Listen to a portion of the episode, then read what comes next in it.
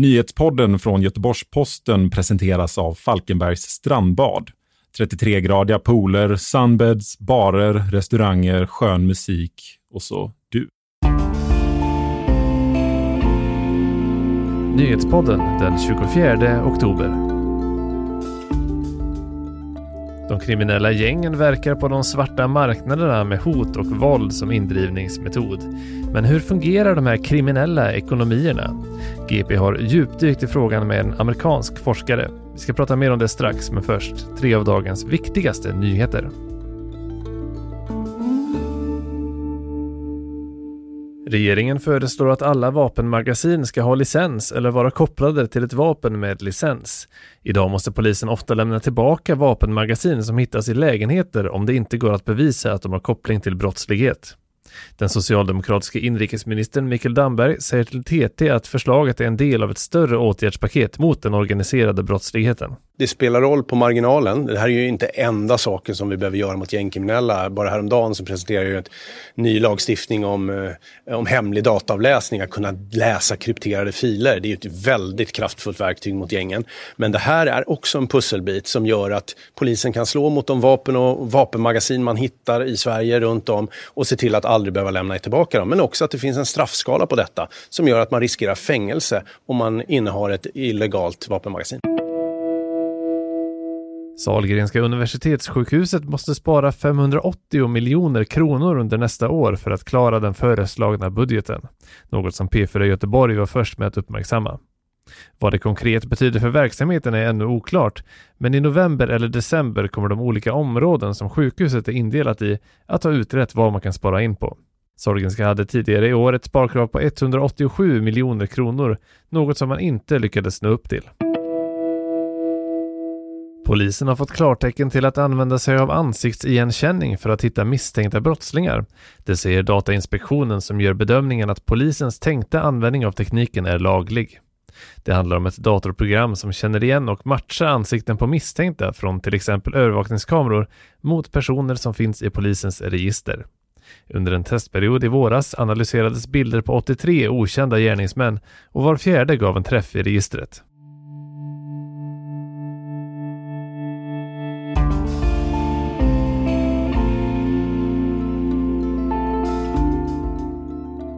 De svarta marknaderna är de kriminella gängens handelsplats och inkomstkälla. Men hur fungerar de här marknaderna? GP har djupdykt i frågan tillsammans med en amerikansk forskare.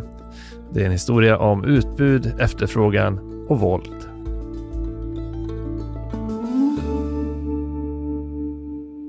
Polisen i Göteborg de bestämde sig för att göra ja, ett tillslag under hösten 2018 som jag fattade lite av en chansning. Det var någon lägenhet där det hade varit mycket spring och någon de misstänkte för att sälja eh, knark då, en ensamkommande eh, pojke eller man. Alexander Piochet är ekonomireporter på Göteborgs-Posten och har skrivit ett reportage om de svarta marknaderna.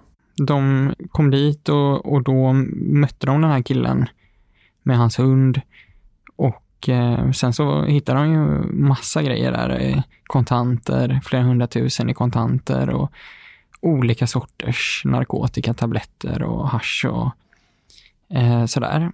Och det intressanta då, det här är ju en händelse liksom för det är inte en ny händelse utan det är en, för ett år sedan, men det, det jag tyckte var intressant var ju att eh, de tog inte bara knarket, utan sen säger en av poliserna att ja, efter det här tillslaget så, så sköt priset på heroin i höjden i området kring Nordstan då, där den här killen hade varit verksam. Och det tyckte jag var intressant liksom, för att, ja, eh, hur funkar det där egentligen? Om man då tar bort varan från marknaden så pressas priset upp. Så eh, det var en polisiär framgång, men det kan också ha gynnat vissa andra aktörer? Ja, alltså det kan det ha gjort. Det, är inte så att det eh, gör det varje gång, men jag ringde ju till en forskare i USA då som heter Peter Reuter som har forskat om så kriminella ekonomier under hela sitt liv. Och han menar ju liksom att olika varor har olika känsligheter för prisförändringar, till exempel salt och mjölk och sådana basvaror. Där, eh, om någon skulle sänka priset på salt väldigt mycket, då, då skulle inte du gå och köpa jätte, jätte, jättemycket salt bara för att det är så himla billigt, utan man köper det man behöver. Det, man är Mm. ganska okänslig för pris. Ja. Samma sak om det blir dyrare så köper man lika mycket ändå, det är inte så farligt liksom. Däremot till exempel eh, resor, tågresor eller flygresor, där har man sett att det är väldigt känsligt för pris. Det räcker liksom med eh, kanske några procents eller så prisförändring för att man ska börja fundera på, kan jag ta mig till det här stället på ett annat sätt eller så. Eh, och då med, enligt den här forskaren Reuter, så är ju droger väldigt okänsligt för pris. Mhm. Eh, så att även om priset går upp så förbrukar man eh, inte lika mycket, men nästan lika mycket. Så, men förutsatt att det finns andra langare kvar så skulle de kunna dra nytta av ett sånt här tillslag? Ja, eller de skulle kunna dra nytta av ett högre pris i alla fall. Ehm, och alltså, om man tänker sig då att eh, droger försvinner från marknaden, då enligt den här Reuters eh, forskning i alla fall, så skulle ju priset stiga mer än vad mängden minskar, eftersom att droger då är okänsliga för prisförändringar. Så ja, som sagt, inte alltid, inte varje fall, men det skulle kunna finnas eh, fall där liksom den svarta ekonomin då växer tack vare att man har tagit bort utbud helt enkelt. Du har djupdykt lite mer i det här med kriminella ekonomier och svarta marknader. Och det är ju de kriminella gängens handelsplats först och främst. Så vad, är det som får den svarta marknaden att fungera? Fungera, alltså jämfört med den vita ekonomin så fungerar det ju ganska dåligt. Eh, för att många saker som liksom gör den vita ekonomin effektiv, typ bokföring, eh, liksom att man skalar upp verksamheter till stora företag och så. Det är ju liksom mer eller mindre omöjligt att genomföra om, om ens verksamhet är illegal. Alltså du vill ju absolut inte ha någon bokföring som någon kan hitta Mm. om hur mycket knark du har sålt, utan det är ju ju färre som vet, desto bättre. Och då blir det ju ganska ineffektivt, för man vill ju hålla det i, i små grupper och Eh, man vill ju inte att det ska vara spårbart och sådär. Så att fungerar, det är ju inte så att den fungerar som en vit ekonomi, att allt är liksom industriproduktion och allt eh, rullar på, utan det är ju liksom som en ständig kamp då för att undvika rättsväsendet. Eh, men sen det som gör att det fungerar eller eh, alltså en, en stor skillnad mellan vit och svart ekonomi, det är ju våldet. Mm. Eh, och om man tänker att i en laglig verksamhet, så om du inte får betalt till exempel, då kan du ju använda samhällets institutioner för att driva in dina pengar eller liksom sälja fakturor vidare till inkasso eller sådär. Mm. Det kan man ju inte göra om man har en olaglig verksamhet. Så i slutändan då, om man inte vill bli blåst eller man vill få betalt för sin vara eller sina tjänster eller sådär, då måste man ju använda våld Mm. eller hota om våld.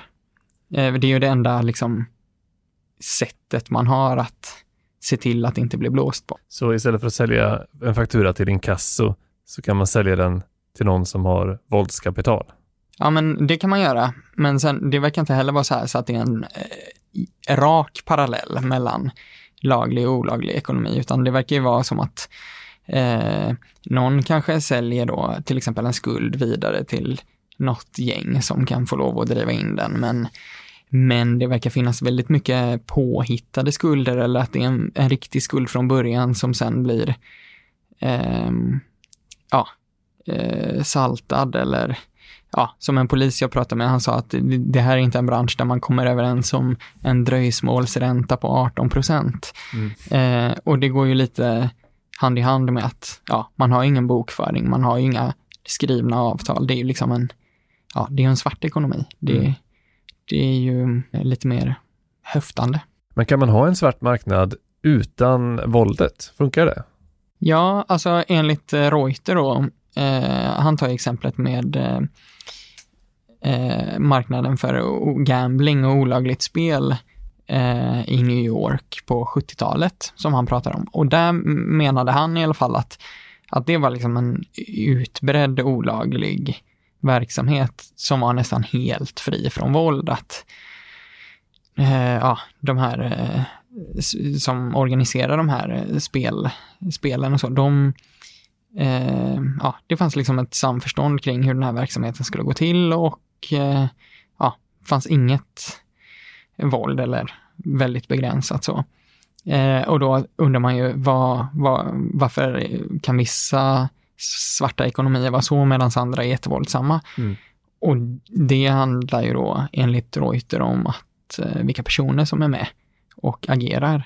Och då kan det vara till exempel om, om det är väldigt många unga eller äldre eller alltså såklart om man använder droger eller mm. säljer droger, att man har nära till liksom substanser som tar bort hämningar och, och sådär. Att det, det är liksom från fall till fall där hur, det, hur varje situation ser ut. Men drogmarknaden i sig, alltså de som agerar på den marknaden skulle då medföra ett större, en större risk? Ja, eller i alla fall att, att det beror dels på personerna och dels liksom på hur etablerat det är. Alltså konflikter som uppstår kring olika territorier eller eh, områden eller så här. Om det är mer väletablerat så kanske de konflikterna liksom har blivit lösta på något sätt eller att det finns eh, olika uppgörelser mellan aktörer och sådär som gör att våldet minskar helt enkelt. Men, men just det här med att man använder våld för att driva in eh, sina intäkter så att säga. Våld föder också våld och drabbar de kriminella gängen.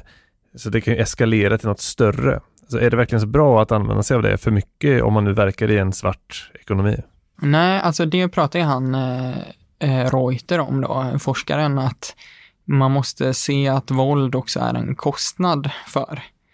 Även som kriminell så är det liksom kostsamt att använda våld. Och han, han tar som exempel då till exempel om man är en, en eh, lånehaj, alltså någon som lånar ut pengar eh, till folk i behov eller desperat behov för att sen då ta tillbaka dem med ränta. Om man är själv, eh, alltså ensam på sin marknad, då kan man ju använda hur mycket våld man vill kanske. Men om det finns konkurrens, då, då blir det som en liksom, konkurrens även i den illegala ekonomin. Att du, du går ju inte till den som, som använder övervåld eller eh, sådär, utan det gäller ju att tänka på sitt rykte lite samtidigt. Mm. Och, men han säger också, Reuter, att, um, att det är ovanligt, eller väldigt ovanligt med svarta marknader där liksom det är eskalerande våld över jätte, jättelånga tidsperioder, utan det brukar ju vara att det är en, en konflikt som pågår under en tid och som sen mattas av eller dämpas eller att ena sidan liksom vinner konflikten eller mm. sådär. Eh, för, för det är liksom inte hållbart om man har någon, om det inte bara är kaos liksom, utan man har någon typ av kriminell organiserad verksamhet, då är det liksom inte hållbart att ha jättemycket våld. Det är ju inte, det är inte bra för verksamheten helt enkelt. Nej, det kunde vi se i en av GPs kartläggningar om de olika gängen i Göteborgs olika stadsdelar. Att i vissa fall där det tidigare varit konflikter så har man nu någon form av sam samförstånd och någon av de inblandade sa till och med just det att eh, fred är bra för business, krig är dåligt. Liksom. Mm. Ja, men precis. Men det är ju, våld är ju en kostnad liksom. Det, det tar ju uppmärksamhet från den egentliga, ja, eller från businessen helt enkelt. Mm. Men om vi återgår till polisinsatsen vi pratade om i början här, eh, där en effekt eh, skulle kunna bli att när priset går upp så kan man ju åtminstone tänka sig att de langare som finns kvar kan fylla fickorna ännu mer. Alltså, vad finns det för alternativ då om det här är en bieffekt som kan uppstå? Men det är väl lite det som är grejen, att det finns inga riktigt bra alternativ. Utan, men, typ alla poliser jag har pratat med eh, under den här, eller när jag jobbar med den här artikeln, de vet ju om det här liksom. Eh, men vad ska de göra? Det, deras jobb är ju att se till att lagen efterföljs. Eh, så att liksom i den änden så finns det ju inget, ja, Eh, alltså vissa menar ju till exempel att man skulle kunna legalisera vissa droger och så. Mm. Och ja, det skulle ju ta bort incitamenten att smuggla och ja, varför skulle man köpa av kriminella om man kan köpa det den lagliga vägen och så. Samtidigt så kan man ju inte lösa alla problem så. Eh, och det skulle få kanske negativa effekter för eh, människors hälsa och så här. Och, och man kan ju inte börja ge efter och bara eh, legalisera allting som är olagligt för att få det att sluta vara olagligt. Det hade ju varit som att, att låta eh, säga vi får köra hur fort vi vill på motorvägen så, så blir vi av med alla fortkörningar.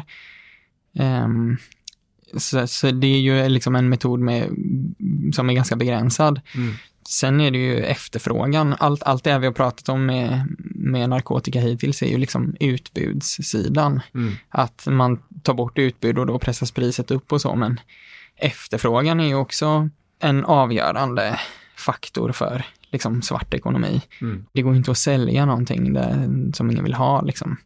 Eh, men det är ju inte, det är ju inte liksom polisiärt eller rättsväsendet och så, utan det är ju någon typ av sociala insatser och mycket längre perspektiv på, mm. på den sidan. Hela det här reportaget som du har skrivit, det kan man läsa på gp.se och där finns också hela vår granskning av gängkriminaliteten i Göteborg. Eh, jag får tacka dig Alexander för att du kom till Nyhetspodden och berättade om det här. Tack så mycket. Du har lyssnat på Nyhetspodden från Göteborgs-Posten. Avsnittet presenterades av Falkenbergs strandbad. Vi hörs igen imorgon.